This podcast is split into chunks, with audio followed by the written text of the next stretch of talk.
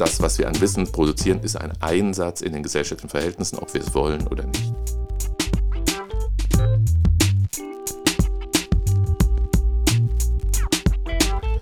Wir sind Talk Social Science Story, der Podcast für den Fachbereich 03 für Gesellschaftswissenschaften an der Goethe-Uni in Frankfurt. Dieser Podcast ist ein virtueller Ort zum Nachfragen, Erklären, Verstehen, Diskutieren und auch manchmal dekonstruieren. Also labern.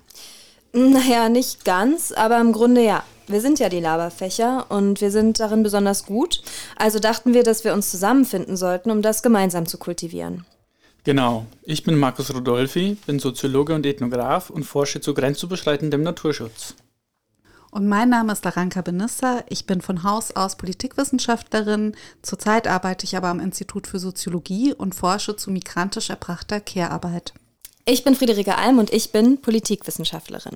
Ich befasse mich mit vergleichender Migrationsforschung, interessiere mich aber auch in der Lehre besonders für Gender Studies. Und ich bin Vicente Ponsmati und Historiker. Und was machst du dann hier?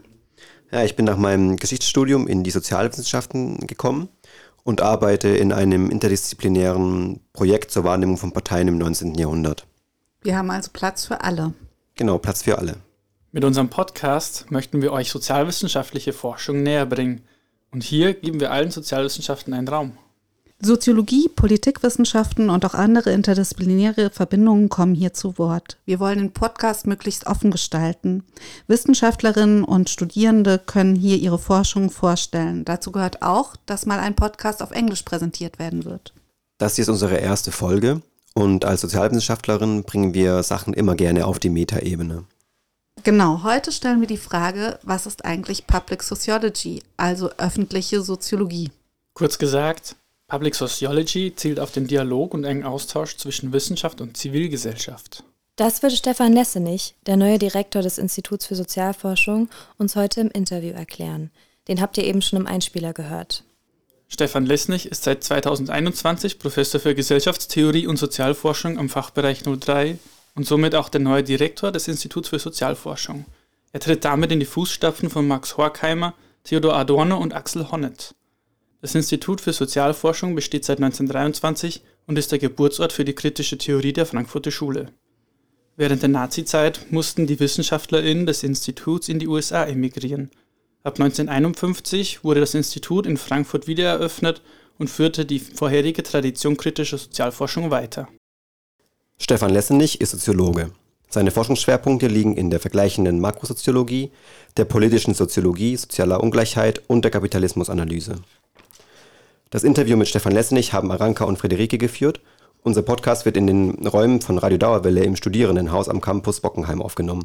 Hier haben die beiden ihn getroffen. Wir freuen uns, euch dieses spannende Interview direkt in unserer ersten Folge zu präsentieren. Stefan Lessenich war ein großartiger Gesprächspartner, der uns viele Einblicke in seine wissenschaftliche Karriere und Soziologie allgemein gegeben hat. Wir konnten auch erfahren, was Stefan Lessenichs Lieblingsessen in der Mensa und sein Lieblingsort in Frankfurt ist. Also, dranbleiben. Professor Lessenich, willkommen bei Talk Social Science to Me, bei unserem neuen Podcast am Fachbereich 03. Vielen Dank, dass Sie heute sich bereit erklärt haben, mit uns zu sprechen. Ja, grüße Sie ganz herzlich und bedanke mich für das Vertrauen, was Sie da in mich legen, ähm, dass die erste Folge auch gleich gut wird. Ja, wir freuen uns genauso und wir fragen Sie direkt als Einstieg, warum sind Sie Soziologe geworden? Also erstmal war es natürlich die Frage, überhaupt zu studieren. Und das war irgendwie, wie ich dann später wusste, in meinem Milieu klar, dass ich studieren würde. Ähm, und dann habe ich Politikwissenschaft aber erst studiert und bin Soziologe eigentlich durch die Hintertüre geworden. Ähm, ich hatte Soziologie im Nebenfach ähm, und als weiteres Nebenfach neuere und neueste Geschichte. Und dann war es irgendwie eine Kombination aus, aus Themen oder vielleicht eher Zugriffen, Perspektiven, die die Soziologie eingebracht hat, die ich irgendwie tiefgehender fand, weniger oberflächlich als die der Politikwissenschaft. Das war damals eine ganz persönliche Anmutung, Erfahrung. Und dann waren es konkrete Personen, also namentlich der damalige Professor für soziologische Theorie in Marburg, Hans-Joachim Giegel, der mich wirklich reingezogen hat ähm, in die Soziologie mit einer, wie ich damals fand, fantastischen Vorlesung. Und dann war ich auch Tutor, Hilfskraft bei ihm. Und dann ist es so passiert. Und ähm, in der Promotionsphase, das war eine sozialwissenschaftliche Promotion, da ging es gar nicht um eine Fachzuordnung. Und mit der Habilitation und dann Berufung, dann muss man sich halt entscheiden äh, nach äh, Lage der Dinge, äh, welcher Disziplin man sich zuordnet. Da ist es ja immer schwierig, wenn man zwischen den Stühlen sitzt. Und dann war es halt die Soziologie und damit bin ich eigentlich nach wie vor ganz zufrieden. Und Professor Lessenich, wir sprechen ja heute über Public Sociology, also öffentliche Soziologie. Ähm, was ist denn unter Soziologie zu verstehen oder was verstehen Sie unter Soziologie überhaupt erst einmal? Die zweite Wendung der Frage gefällt mir besser, weil ich dann nicht auf so dünnes Eis gehe, weil es natürlich meine Sichtweise auf die Soziologie. Ich verstehe äh, unter der Soziologie die Wissenschaft vom im weitesten Sinne gesellschaftlichen Zusammenleben. Ähm, und was mich dabei interessiert, sind vor allem die Strukturbildungen, die sich im Zusammenleben ergeben. Ähm, manchmal intentional, gewollt, äh, zielgerichtet. Äh, interessanter finde ich aber die Strukturen, die sich in Gesellschaften einrichten Früher hätte man gesagt, hinter dem Rücken der Akteure. Äh, heute sagt man sowas wie transintentional oder sowas. Also Strukturbildungen, die dann auch das Handeln, die Praxis der Menschen ähm, in ihren Beziehungen zu anderen Menschen, aber eben auch zu ihrer Umwelt, dann wirklich stark prägen. Das interessiert mich ähm, und dann interessiert mich zusätzlich oder eigentlich in Verbindung damit stehend ähm, die Machtbesetztheit dieser Strukturbildung, des Handelns in diesen Strukturen, äh, die Herrschaftsförmigkeit von Gesellschaft und dann äh, tatsächlich schon in so einer kritisch-theoretischen Wendung, äh, wie sich diese eingerichteten Verhältnisse gegen die Leute selber wenden können. Also äh, wie man sich selber auch in zwanghafte Verhältnisse setzt, ähm, gar nicht intentional, aber mhm. im Prozess des gesellschaftlichen Zusammenlebens dann Einrichtungen erfindet, ähm, gründet, äh, die dann letztlich eigentlich ähm, vielleicht gar nicht den eigenen Vorstellungen sprechen, aber wo man dann eingebunden ist in bestimmte gesellschaftliche Verhältnisse, die man dann auch nicht mehr hinterfragt oder wo man auch nicht mehr groß die Gelegenheit hat, sie zu hinterfragen. Also diese Strukturpraxiszusammenhänge interessieren mich ähm, und dann eben in einer, in einer kritischen Hinsicht die Frage, wie kann man diese Strukturpraxiszusammenhänge auch verändern, transformieren. Mhm. Und vor diesem Hintergrund, was ist dann öffentliche Soziologie? Das ist eine gute Frage, weil man könnte ja auch meinen, Soziologie ist immer öffentlich, ja, mhm. ist per se öffentlich, also mhm. von dem Gegenstand, den sie hat, die Gesellschaft selbst. Ähm, die Soziologie steht auch selbst in der Gesellschaft als ja. Akteurin der Gesellschaft. Ähm, das heißt, sie macht da irgendwie öffentliche Wissenschaft per se. Mhm. Ähm, die öffentliche Soziologie, wenn man das betonen möchte, äh, wendet sich gegen ein stark, was nicht, selbstbezügliches Verständnis von Sozialwissenschaft mhm. oder Soziologie. Das heißt ja auch Public Sociology, aber eigentlich ist es Public Social Sciences gemeint. Und es geht jetzt gar nicht um die Disziplin der Soziologie, sondern äh, das Verständnis, dass man in Gesellschaft steht, dass man für Gesellschaft auch irgendwie operiert als Wissenschaft und ich glaube besonders wichtig, dass man mit Gesellschaft dann auch, äh, mit gesellschaftlichen Akteuren etwas äh, betreibt. Und es gibt ja diese klassische Unterscheidung von Michael Burawoy, äh, mhm. dem damaligen mhm. Vorsitzenden erst der Amerikaner amerikanischen, dann auch der internationalen Soziologinnengesellschaften, ähm, der klassisch soziologisch dann Vier-Felder-Schema aufgemacht hat ähm, und wo die ähm, Public Sociology äh, sozusagen das Pendant ist zur Policy Sociology der professionellen Soziologie, wo es dann auch sozusagen eine enge Kopplung von Public Sociology und Critical Sociology äh, gibt was für mich jetzt auch sozusagen diesen, diese Herangehensweise äh, naheliegend macht. Also dass die Public Sociology kritisch Gesellschaft in den Blick nimmt, aber gemeinsam mit gesellschaftlichen Akteuren. Und das wäre dann auch tatsächlich meine nächste Frage gewesen, in welchem Verhältnis Public Sociology und Critical Sociology zueinander stehen. Können Sie das noch mal ein bisschen mhm. näher ausführen? Ja, also ich selber habe natürlich dieses Vierfelder-Schema immer schon vor Augen, ne? aber ähm, im Grunde genommen entsteht das Vierfelder-Schema klassischerweise aus zwei Zweiteilungen. Ähm, Burawoy unterscheidet eine Professional Sociology und die Critical Sociology, wobei das auch irritierend ist, ein bisschen, weil die kritische Soziologie ist ja nicht unprofessionelle Soziologie, aber sie ist sozusagen der kritische Stachel in der professionellen Soziologie. Sie reflektiert kritisch Wissensbestände, Herangehensweisen, Methoden, auch Zielsetzungen der professionellen Soziologie. Das ist also innerhalb der professionellen Soziologie eigentlich sozusagen eine reflexive Position. Ähm, und dann sagt er, es gibt Policy Sociology und Public Sociology. Policy Sociology ist dann, eher die politikberatende Funktion von Soziologie und da zieht er eine Linie zur Professional Sociology. Also was machen professionelle SoziologInnen mit ihrem produzierten Wissen? Sie versuchen im weiteren Sinne politische Akteure dazu zu bewegen, mit diesem Wissen gesellschaftlich was anzustellen. Jetzt kann man auch sagen, das ist auch schon Public Sociology. Mhm. Äh, Buddha sagt aber, eine öffentliche Soziologie adressiert jetzt nicht nur die politisch verantwortlichen Instanzen, die über Entscheidungsbefugnisse verfügen, das kann man auch machen, machen ja auch viele Soziologinnen oder Sozialwissenschaftlerinnen.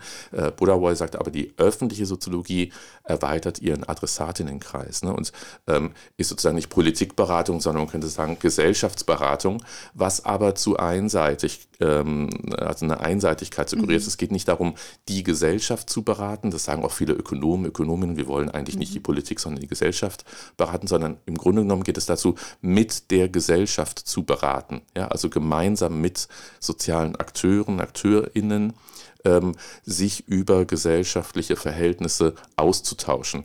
Ähm, und da ist immer natürlich irgendwie auch eine Asymmetrie drin, weil der, die Soziologin geht in die Öffentlichkeit und versucht mit öffentlichen Akteuren in der Gesellschaft etwas zu treiben. Ähm, aber die Vorstellung ist schon, dass es keine einseitig gerichtete Beziehung ist, sondern dass die SoziologInnen sich auch, man könnte sagen, affizieren lassen, ja, sich beeinflussen lassen durch die Alltagsproblematisierung der Leute und das wiederum einspeisen dann auch in ihre Forschungen, in ihre eigenen Problematisierungen. Was möchte ich eigentlich untersuchen? Was ist gesellschaftlich relevant? Was interessiert nicht nur mich persönlich, sondern was hat irgendwie einen Anker in der Gesellschaft, wo die Leute selber wissen wollen, hey, wie funktioniert das? Warum ist das so und nicht anders? Danke. Die Soziologinnen sind ja auch irgendwie auch die Leute. Ähm, ist gar nicht so leicht zu trennen zwischen den Soziologinnen und den Leuten, oder? Ja, da gibt es ja also hervorragende Literatur auch dazu. Ähm, genau, wir sind ja auch Leute. Ne? Das ist ja ähm, für mich persönlich, aber ich glaube für viele Soziologinnen das, was das Fach auch so spannend mhm. macht. Ähm, also wir können das jetzt auch auf die Sozialwissenschaft insgesamt erweitern, aber ich als Soziologe würde jetzt sagen, das ist genau das, ähm, weswegen ich das Fach so spannend finde, ähm, weil man wirklich in Gesellschaft steht und mit vielen Themen, die man jetzt auch in Seminaren bearbeitet, wenn man das möchte, sehr direkte Verbindungen zur Lebenswelt äh, der Leute, also derer, die da im Seminar sitzen, einschließlich einem selbst, mhm. ziehen kann. Was aber nicht heißt, sich jetzt ähm, nur die Problematisierung und auch die Denkweisen und die Art und Weise über Dinge zu reden der Leute zu eigen zu machen, sondern natürlich hat die Soziologie ein eigenes Vokabular mhm. und eine, eine, eigene Methode. Ähm, aber letztlich ist ähm, das das Spannende, aber gleichzeitig eben auch das Schwierige der Soziologie, dass sie Teil des Gegenstandes ist, den sie selber untersucht mhm. und zu dem sie auch einen kritisch reflektiven äh, Bezug äh, einnehmen möchte und auch eine, sozusagen so eine, so eine externe Innenposition mhm, beziehen möchte. Ne? Und das ist einerseits für Erkenntnis von Gesellschaft ganz hervorragend und andererseits äh, sind da natürlich zahlreiche Probleme methodischer, methodologischer, ähm, auch sozusagen wissenschaftstheoretischer Art verbunden. Sie sind der neue Direktor des Instituts für Sozialforschen und äh, stapfen in große Fußstapfen damit und gelten auch als dadurch quasi automatisch als Public Intellectual. Sind Sie auch dadurch automatisch ein Public Sociologist? Also vielleicht das mit den großen Fußstapfen ist so, so ein Phänomen, ja, das höre ich von jedem und jeder. Das, egal, muss das auch einmal machen. Selbstverständlich, das ist Pflicht, ja. Das, das, gehört dazu, das, gehört zum, zum Mythos Arbeit. des Hauses, dass es äh, da Personen gab, die riesen Fußstapfen hinterlassen haben. Wahrscheinlich hatten die gar nicht so große Füße jetzt rein äh, körperlich, ja. Ähm, aber ist natürlich klar, es gibt eine große Tradition, ähm, es gibt eine extrem reichhaltige Tradition, aber Tradition kann natürlich auch zur Last werden. Ja? Mhm. Natürlich äh, steht man irgendwie ja, in der Reihe derer, die da vorher etwas gemacht haben. Aber ich würde es sehr viel stärker inhaltlich sehen, ähm, als jetzt irgendwie, dass man da irgendwie mindestens genau so ein Standing erreichen muss. Das wird man auch schwerlich können. Also äh, gerade in der Nachkriegszeit, der Bundesblick Deutschland, ja, Demokratisierung, vieles wird neu geordnet äh, oder äh, einige denken, es sollte etwas neu geordnet werden, andere denken, ach, es sollte eher so bleiben wie bislang. Das war eine historische Situation, wo die kritische Theorie in Person auch von ja, sehr, sehr gut argumentierenden, sehr klugen Personen ähm, natürlich eine ganz besondere Position in der Gesellschaft erreicht hat. Das wird sich so nicht reproduzieren lassen. Ähm, aber ähm, was in der Tat so ist, ist, dass äh, die kritische Theorie früh schon, aber dann, wenn wir jetzt an die äh, Wiedergründung des Instituts für Sozialforschung hier in Frankfurt nach dem Krieg denken, ähm, mit ihrem Impetus der Demokratisierung oder an der Demokratisierung gesellschaftlicher Verhältnisse teilzuhaben und dazu soziologische Studien zu machen, denken wir ans Gruppenexperiment oder ähnliches, ähm, dann äh, mit ihrem Impetus auch, ähm, man könnte fast sagen, volksbildnerisch tätig zu werden, also tatsächlich in die Gesellschaft zu wirken und zwar nicht nur in die Akademie, sondern wirklich die Leute anzusprechen. Adorno war ein begnadeter Radiosoziologe, ähm, ne, deswegen ist ganz erfreulich, dass ich jetzt auch hier sein darf. Das sind die ersten ähm, Fußstapfen, ja. Das sind die ersten Fußstapfen, ganz kleine. Genau, und ähm, da war es tatsächlich so, dass sich diese Soziologie, die kritische Theorie der damaligen Zeit tatsächlich als öffentliche Soziologie, öffentliche Wissenschaft verstanden hat. Ähm, mit all den Problemen, die damit zusammenhängen. Also man muss die Leute erstmal erreichen, ja, und es muss irgendwie auch äh, akzeptiert werden, dass man als Wissenschaftler, Wissenschaftlerin genau diesen Impuls auch hat. Ne? Ähm, also von, von daher, äh, ja, ähm, ich glaube, wenn man dieses Direktorat übernimmt, ist man irgendwie öffentliche Person in Frankfurt zumal, also in der Stadtgesellschaft, aber auch äh, darüber hinaus. Glücklicherweise, das Institut hat immer noch ähm, ja, also Aha-Effekte, wenn man den Namen nennt, bei denen, äh, mit denen man darüber spricht. Ähm, aber man ist als ähm, öffentliche Person, nicht automatisch Public Intellectual. Ja, dazu gehören ja noch ein paar Sachen. Ähm, also vor allem auf der Gegenseite, dass man irgendwie akzeptiert wird, gehört wird. Das ist ja auch hochgradig selektiv, wer jetzt als Public Intellectual mhm. wahrgenommen wird oder nicht. Das sind ja auch meistens Männer. Insofern habe ich gute Voraussetzungen erstmal. Ähm, und ähm, Public Intellectual und Public Sociologist ist nicht das Gleiche.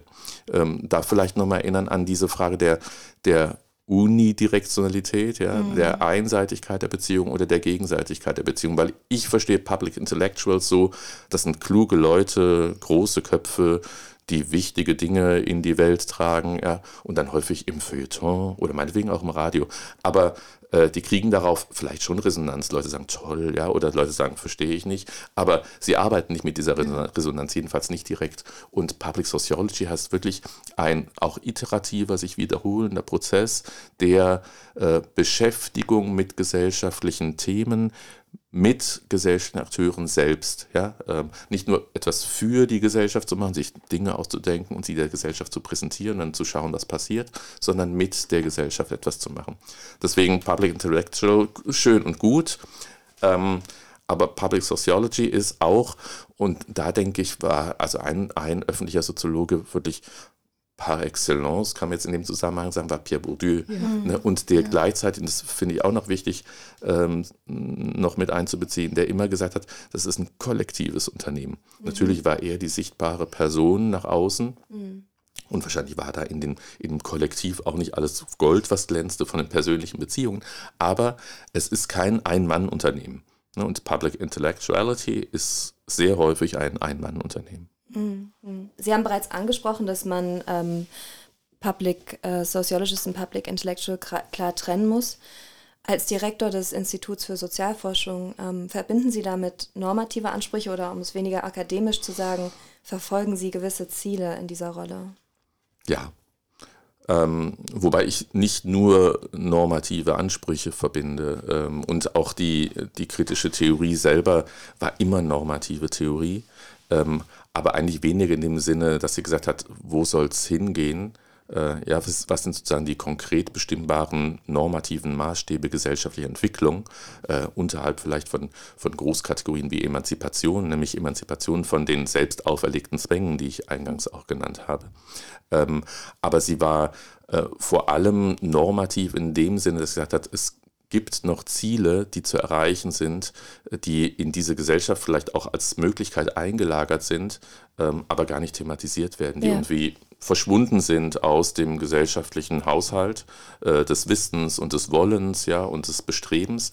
Und da würde ich schon sagen, das Ziel der klassischen kritischen Theorie und auch mein Ziel jetzt als sagen, organisationaler Repräsentant äh, dieser Tradition äh, wäre es schon, in die Gesellschaft reinzuwirken. Deswegen mhm. hat da äh, dieser Konnex zur Public Sociology schon eine wichtige Bedeutung.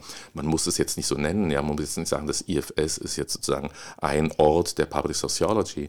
Ähm, zumal da ja nicht nur SoziologInnen sitzen. Ja. Also es geht schon um die Sozialwissenschaften, aber um das Verständnis, das, was man da betreibt, kritische Analyse der Gesellschaft, ist auch sozusagen etwas, was die Gesellschaft selber interessieren sollte. Mhm und was ja de facto auch die Gesellschaft interessiert. Es werden ja alltäglich Fragen aus ja. der Gesellschaft ständig nach dem Sinn und Zweck des Ganzen ja. gestellt. Ja, warum so und warum nicht anders? Wo führt das alles hin? Und letztlich nimmt man da Fragen aus der Gesellschaft auf, bearbeitet sie nach wissenschaftlichen Kriterien und mit bestimmten Methoden. Und dann ist aber auch wichtig, dass man sie dann so aufbereitet, dass einerseits man das wissenschaftliche Publikum bedient, klar. Mhm. Andererseits, vielleicht in Klammern, auch potenzielle Geldgeberinnen. Ja, also die Forschungsförderinstitutionen müssen mit dem, was man davor hat und macht, auch was anfangen können. Das heißt auch GutachterInnen aus dem Fach oder aus anderen Fächern, die sich das anschauen und sagen, ja, das ist nach allen Regeln der Kunst. Und gleichzeitig aber, und das ist sozusagen auch die Leistung, gleichzeitig soll und sollte das Forschung sein, die den Leuten was sagt. Ja, und äh, wo man nicht den Eindruck hat, naja, die beschäftigen sich halt mit Dingen, die sie selber interessieren und ähm, können die mehr oder weniger klug verpacken. Ja, und wenn man dann auf die Homepage geht, macht man gleich wieder zu, weil man weiß, das ist nichts für mich. Mhm. Ja, und so soll es möglichst nicht sein. Den Punkt möchte ich direkt aufgreifen, weil unsere ZuhörerInnen speisen sich ja sowohl aus dem Fachbereich, aber wir haben den Podcast auch bewusst öffentlich angelegt, im wahrsten Sinne des Wortes auch als Ort des öffentlichen Soziologisierens auf eine gewisse Art und Weise. Und deswegen fragen wir uns auch, wenn das jetzt beispielsweise Erstsemester hören oder auch Menschen, die sich einfach sehr stark für die Sozialwissenschaften interessieren, wer darf denn Public Sociologist sein oder wer kann Public Sociologist sein aus Ihrer Sicht? Hm. Also das wäre ja schon mal ein erster interessanter Test wenn man diesen Podcast, wenn er denn fertig ist, ErstsemesterInnen vorspielt oder äh, Nicht-Soziologinnen, ihren Eltern im Zweifelsfall oder, oder Geschwistern, ähm, können damit was anfangen. Ja, also können die jetzt nicht nur intellektuell nachvollziehen, was da gesagt wird, sondern können die mit dem Anliegen und äh, dem, was da verhandelt wird, irgendwas anfangen. Das wäre schon ein erster Test darauf, ob äh, sowas als Public Sociology funktioniert oder als Selbstverständigung über das, was man, was man hier betreibt wissenschaftlich. Ne? Das hat ja äh, Bourdieu auch noch sehr schön mit eingeführt, äh, dass es nicht nur um Public äh, oder Professional Sociology oder Critical oder Policy geht, sondern eigentlich um reflexive Soziologie auch. Also eine mhm. Soziologie, die sich ständig selber wieder auf den Prüfstand stellt. Ähm, und zwar jetzt nicht nur intern, ja, sind unsere Methoden gegenstandsangemessen, sondern was machen wir hier, die sich selber als, das hatten wir ja schon besprochen, ja, also wir sind selber Leute, ja, und die Soziologie ist Teil der Gesellschaft, mhm. unhintergehbar. Und wo dann auch klar ist, ähm, wir sind selber Akteurinnen auch in einem Feld der Macht, ja, und wir produzieren Wissen, was auch machtvoll ist, ja, ähm, und das jetzt gar nicht ähm, da muss man sich nicht überschätzen, dass man sagt, oh, Wissenschaft ist total wichtig und Soziologie vor allem, ja, und die Leute, keine Ahnung, greifen da Begriffe auf Individualisierung oder was auch immer. Mhm. Aber es ist nat natürlich so, dass jetzt Bourdieuisch gesprochen, all das, was wir hier machen, auch jetzt unser Gespräch gerade ein Einsatz ist, ein Einsatz in dem, wie man es möchte, in der Auseinandersetzung um, ja, die Organisation des gesellschaftlichen Zusammenlebens. Und das muss man immer wieder reflektieren. Welchen Einsatz betreiben wir da eigentlich? Äh, welche Folgen hat der? Ähm, und deswegen, um zu der Frage zurückzukommen, würde ich sagen, irgendwie schon, ja, also Public Sociology muss auf der einen Seite von Soziologinnen gemacht werden. Ne? Also ähm, ich glaube, wenn sich jetzt was ich super fände, wenn es auch da gesellschaftlich mehr Räume für gäbe. Also wenn sich die Leute in Anführungszeichen nur über ihre Probleme unterhalten ja, ähm, und die mit anderen teilen und das Gesellschaftliche daran entdecken, dann ist das irgendwie soziologische Praxis im, im weiteren Sinne, jetzt nicht im disziplinären Sinne, ja. aber das ist das, was also wie Gesellschaft sein sollte. Die Leute selber machen ihre eigenen Lebensverhältnisse zum Thema und teilen das mit den anderen ja, und arbeiten an dem Verständnis und womöglich, womöglich auch an der Veränderung oder an der Beibehaltung der mhm, Reflektierten. Ja. Ne, aber bei Public Sociology muss auf der einen Seite dieses Zusammenhangs schon jemand sein, der aus der Professional Sociology kommt oder die und die eben mit den Wissensbeständen, den Theoriehintergründen Hintergründen, den Methoden, ja auch sozusagen den Systematisierungen, die das Fach äh, mitbringt und bietet, da reingeht in diese Beziehung. Ja? Mhm. Aber wie gesagt, die sich affizieren lässt und dann ist der Gesamtzusammenhang, das sind nicht alles Soziologinnen, ja, und das sind dann nicht die einen Protosoziologinnen und die anderen Professionellen, sondern es ist dann, finde ich, ein soziologischer Zusammenhang. Ähm, der aber auch davon lebt, als Public Sociology, dass sozusagen es Einspeisung gibt von soziologischer Seite, also des professionellen Soziologisierens, aber eines, was sich wirklich offen zeigt dafür, äh, jetzt nicht nur den Leuten was eintrichtern zu wollen, sondern auch etwas zurückzubekommen und mitzunehmen und dann in der nächsten Runde wieder einspeisen zu können. Genau, Sie hatten es vorhin schon angedeutet, dass Hochschulen eben auch immer mehr gezwungen sind, Anträge, Förderanträge zu stellen, die dann auch von außen begutachtet werden. Das heißt, Hochschulen stehen auch immer stärker unter einem Ökonomisierungsdruck. Was macht das auch mit dem eigenen Anspruch, Public Sociology zu betreiben und noch weiter, was Sie eben mit Rekur auf Bourdieu auch nochmal gesagt haben, reflexive Soziologie zu betreiben? Mhm. Also spontan würde ich sagen, das ist vor allem ein Zeitproblem. Ja, also die Ökonomisierung der Hochschulen hin zu einer, wird ja häufig gesagt, unternehmerischen Universität, kann man für sich selbst kritisch analysieren und ist auch kritisch zu analysieren.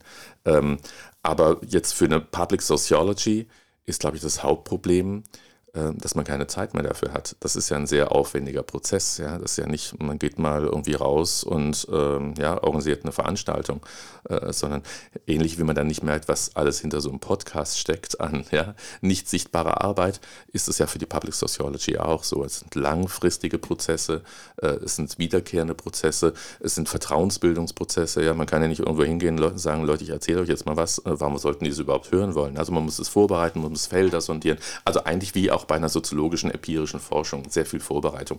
Dafür hat man einfach keine Zeit. Ja. ja. also man hat ja für vieles Sinnvolles keine Zeit mehr. Und manchmal, wenn wir jetzt nochmal auf eine, auf eine Makroebene gehen, hat man den Eindruck, diese Gesellschaft ist hat sich so organisiert mittlerweile, äh, dass die Leute möglichst viel, wenig Zeit haben, über bestimmte Dinge nachzudenken. Ja, und das gilt übrigens für WissenschaftlerInnen auch. Äh, bei WissenschaftlerInnen, also akademisch Tätigen, ist es irgendwie nochmal äh, seltsamer eigentlich, weil das Wissen, äh, dass das, was man tut und tun möchte, eigentlich nicht aufgeht in Anträge stellen ja, ähm, und äh, Drittmittelakquise zu betreiben ähm, und auf jeden Förderzug aufzuspringen, der gerade vorbeikommt. Das, das wissen alle, sagen auch alle, sie müssen auch noch, möchten auch noch Zeit haben, also erstmal zum Lesen, aber dann womöglich auch, egal, auch wenn sie jetzt Policy Sociology betreiben wollen, einfach ihr Wissen irgendwie an den Mann oder die Frau zu bringen, irgendwas damit zu machen, das weiterzutreiben. Dafür hat man definitiv wenig Zeit. Und äh, die Akademie ist ja in, insofern so interessant, man hat ein geteiltes Problematisierungswissen und es ist völlig folgenlos. Es ist völlig folgenlos. Alle stöhnen und alle machen dasselbe weiter. Und so ist es ein bisschen auch in Gesellschaft ins, ja. insgesamt. Und deswegen würde ich sagen, gut, die Dinge sind so, wie sie sind. Ähm, aber wenn man jetzt Public Sociology betreiben möchte oder irgendeine Art von ja, Gesellschaftswirksamkeit der Wissenschaft, dann muss man das gegenwärtig über den Durst hinaus machen. Äh, und deswegen wäre es eigentlich sinnvoll, ähm, aus meiner Perspektive, das irgendwie auch zu institutionalisieren an der Universität mhm. selber oder im Studium beispielsweise. Brower sagt ja, ähm, solange wir jetzt nichts anderes haben, wer sind denn unsere ersten Adressatinnen, die Studierenden? Mhm. Ja. Ja. Ähm, das ist natürlich kein Querschnitt durch die Bevölkerung. Ja? Ähm, das soll nicht so enden wie bei der Psychologie, die alle ihre Untersuchungen immer nur mit Studi studentischen Probandinnen machen und dann behaupten, das wäre sozusagen eine Einsicht in die Psyche ja, des Menschen oder in bestimmte Verhaltensweisen und Reaktionsweisen. Aber ähm, ich würde sagen, auf dem Weg zu einer breiter angelegten Public Sociology wäre eine Integration von Public Sociology Momenten und Motiven in die studentische Ausbildung und dann sozusagen in die Interaktion mit den Studierenden ein wichtiger erster Schritt. Ähm, die Deutsche Gesellschaft für Soziologie, also ein Zusammenschluss von Soziologinnen, hat ja genau das versucht, von dem Sie gerade gesprochen haben, nämlich ähm, Public Sociology zu institutionalisieren. Das war 2012. Sie selbst waren von 2013 bis 2017 Vorsitzender der Deutschen Gesellschaft für Soziologie. Können Sie uns etwas mehr darüber erzählen, wie dieser Versuch, ähm, Public Sociology zu institutionalisieren, vonstatten ging und vielleicht auch ein konkretes Beispiel? Ja, das ist jetzt einerseits erfreulich, dass Sie das fragen und andererseits ist es auch, mh, hm, naja, sprechend, äh, was ich jetzt dazu sagen werde, weil diese Initiative ist äh, in der Deutschen Gesellschaft für Soziologie entstanden, also aus dem Vorstand heraus, ähm, übrigens damals unter intensiver Beteiligung auch von Sieghard Neckel, der ja hier in Frankfurt auch ein Begriff ist und früher auch im Fachbereich tätig gewesen ist.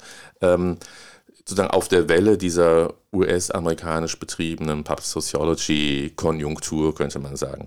Und dann wurde dieses Format äh, eingerichtet, DGS Goes Public, ähm, wo genau in dem besprochenen Sinne es eine Förderung, eine materielle Förderung, aber auch organisatorische Förderung seitens der DGS geben sollte für Soziologinnen an beispielsweise am Fachbereich Gesellschaftswissenschaften, die ähm, nach Maßgabe sozusagen dieser Kriterien öffentlicher Soziologie zu einem bestimmten Thema aktuell, akut, äh, was weiß ich, die aktuellen Bundestagswahlen, ja, oder die Ukraine-Krise oder was auch immer, ähm, dann ähm, eine öffentliche Soziologieveranstaltung machen. Äh, die Kriterien waren, und das scheint mir sehr wichtig zu sein, dass das nicht an der Universität stattfindet. Ja? Mhm. Ähm, man muss für die öffentliche Soziologie Elfenbeintürme gibt es schon lange nicht mehr äh, bei 95 Prozent prekär Beschäftigten äh, im, im, Mittelbau. Aber ähm, man muss die Universität verlassen, man muss in den öffentlichen Raum gehen, äh, man muss die Leute adressieren auf einer Ebene, äh, die jetzt nicht sozusagen soziologisch so durchtränkt ist, dass sie für äh, andere Leute nicht mehr nachvollziehbar ist.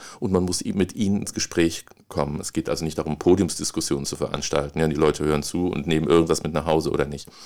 Ähm, und offensichtlich hat das nicht den Nerv der Mitgliedschaft äh, getroffen, wobei die Mitgliedschaft ja sehr heterogen ist. Das sind ja auch Studierende in der DGS. Ähm, aber diejenigen, die sowas hätten organisieren können, also namentlich ProfessorInnen oder äh, Mitarbeiterinnen von, von Lehrstühlen, von Professuren, haben da sehr zurückhaltend drauf reagiert. Also jetzt gar nicht in der Kommunikation, sondern äh, ganz konkret im Sinne, Anträge zu stellen an die DGS hier, ich will jetzt folgende Veranstaltung machen, zahlt mir doch mal 2000 Euro, damit ich einen Raum anmieten kann, damit ich die äh, Vorbereitung machen kann, damit ich vielleicht auch ähm, vielleicht ein, zwei Expertinnen, die kommen, Honorar zahlen kann ähm, und ähm, da ein Buffet aufbauen kann, dass die Leute, die kommen, auch was zu essen, zu trinken haben. Das haben ganz, ganz wenige gemacht. Deswegen würde es mir jetzt auch schwer fallen, irgendwie eine besonders gelungene Veranstaltung, die sozusagen repräsentativ oder gar idealtypisch dafür stehen könnte, hier zu nennen.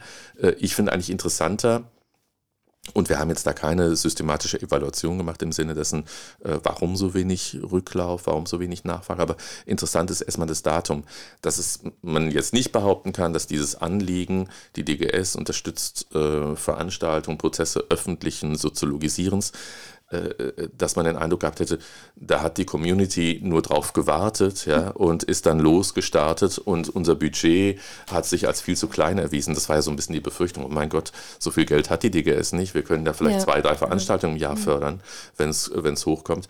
Aber es ist nie zu vielen Veranstaltungen gekommen und dann ist das Programm so ein bisschen eingeschlafen, muss man sagen. Ich würde jetzt gerne noch mal von der Akademie stärker zu Ihnen als Person gehen.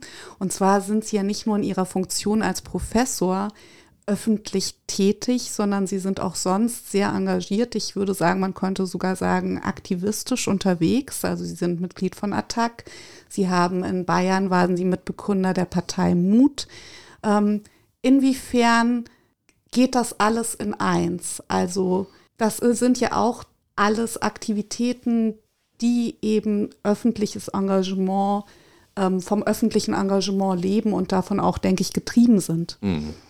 Also klar, die, das sind das ist schon durchaus schwierig, wie das zusammengeht auf verschiedenen Ebenen. Ja, also Sie könnten fragen oder ich frage mich, wie kann man das alles leisten? Ja, äh, wo bleibt dir die Zeit und wie, wie bekommt man das rein organisatorisch, logistisch zusammen? Aber dann ist natürlich die interessantere Frage, wie passt es zusammen, äh, wissenschaftlich tätig zu sein?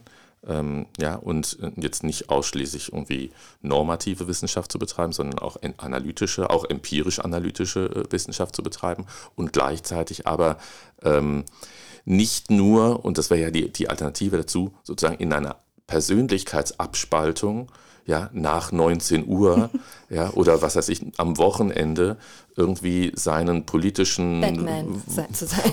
Wollungen nachzugehen. Gen ja. Genau, genau, sich dann irgendwie das andere Kostüm anzuziehen und dann als Aktivist da aufzutreten. Ähm, das wäre ja so in so einer finde ich, falsch gelesenen, aber sehr häufig kolportierten Weber-Lektüre von, von Wissenschafts-, also von Werturteilsfreiheit, von Wertfreiheit der Wissenschaft, wäre das so die Überlegung. Ja, wir haben zwei Rollen, ja, Wissenschaftler und, sagen wir, BürgerInnen, ja, und klar, das muss man klar voneinander trennen, ja, und im einen geht es darum, ja, was ist, und im anderen geht es darum, was sein soll, und ähm, ne, das beides soll nicht irgendwie sich vermischen und verunreinigen, ja, und das, was ist, die Analyse soll nicht äh, verunreinigt bereinigt werden durch die persönlichen Wünsche, wie es denn anders sein könnte. Ich halte es für Quatsch. Mhm. Ähm, ja, also jetzt mal unter uns gesagt, das bleibt ja unter uns dreien. ähm, und ich glaube auch nicht, dass äh, Weber das so gemeint hat, also so klar in sozusagen dieser, dieser Segmentierung. Und übrigens, Weber war natürlich auch ein politischer Akteur. Ja? Der hat also vor und nach dem Weltkrieg politisiert, äh, was das Zeug hält. Ja?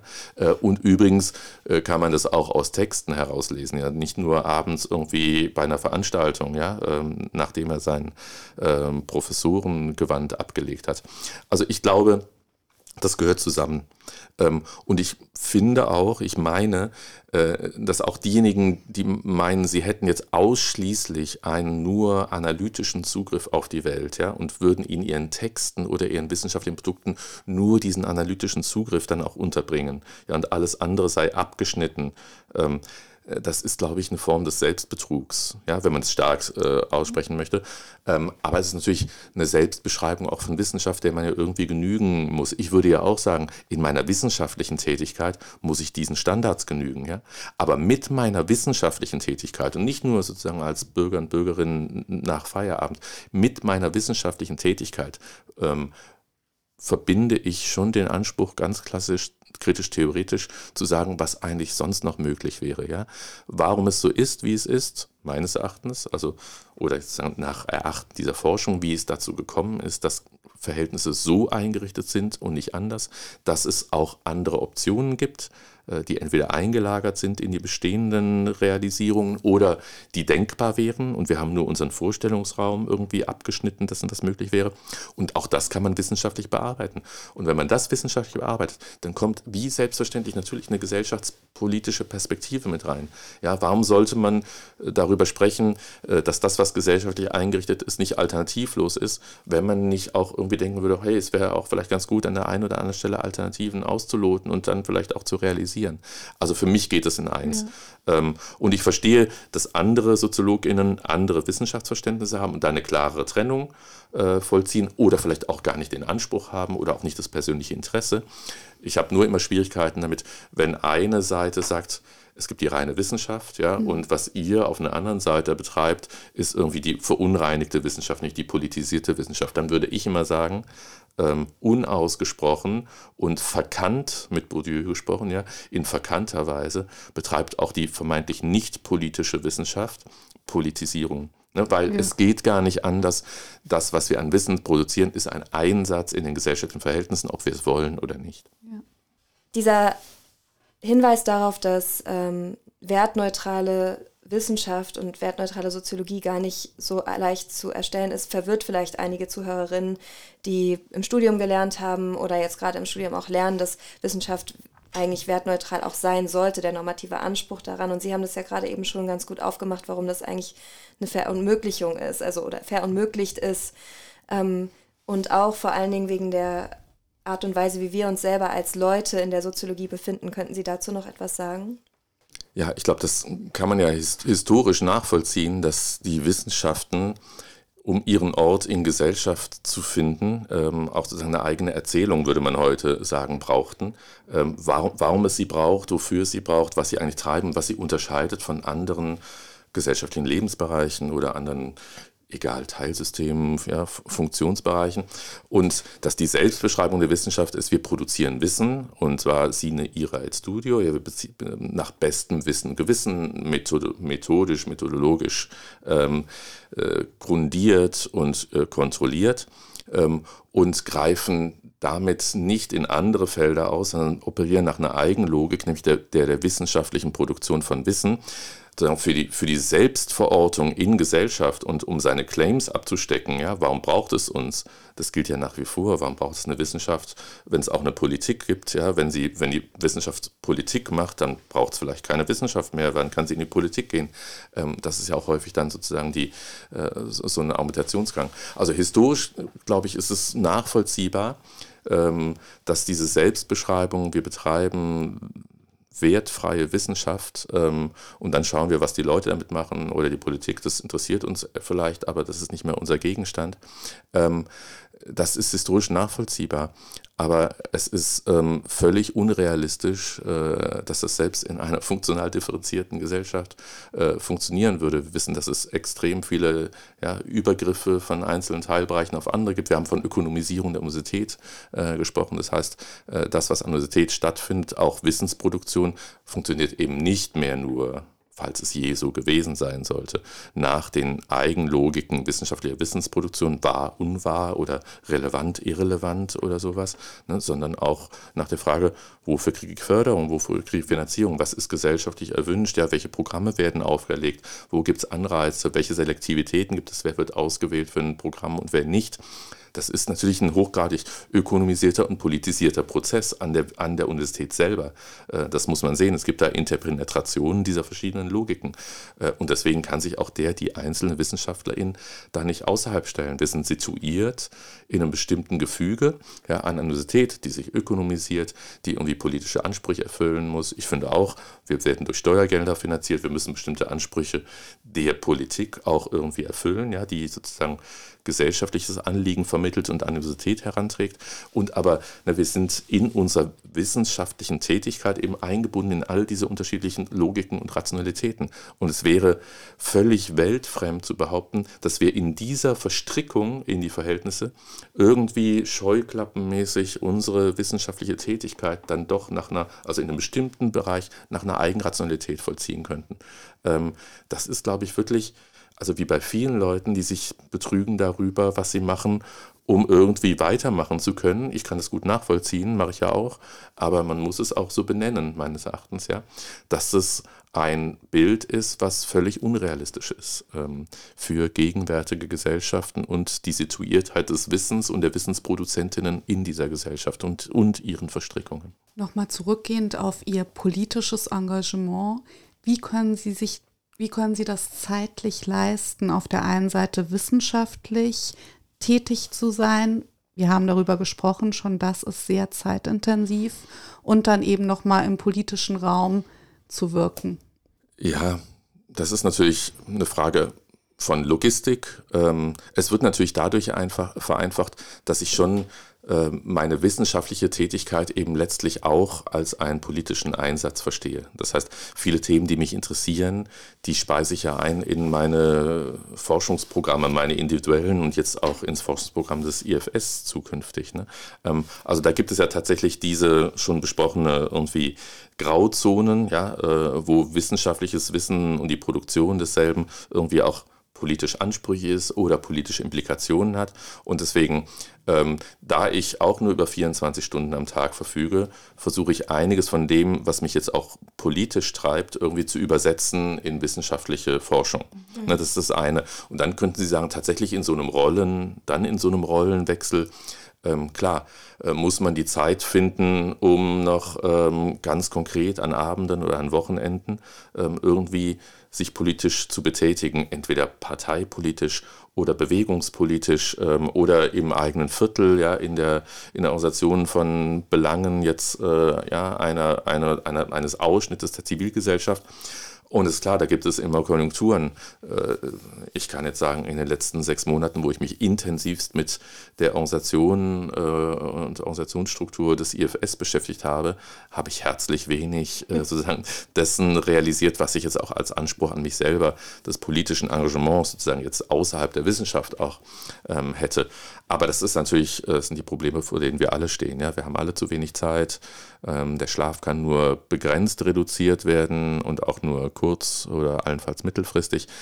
Das heißt, die, die Lösung ist, wenn überhaupt, also jenseits dessen, dass das Problem nicht gelöst werden kann, natürlich zu einer beständigen Unzufriedenheit und dann aber auch zu so einem, zum Antrieb führt, ähm, das muss man ja auch sehen, äh, der das Ganze immer am Laufen hält, auch bei mir persönlich.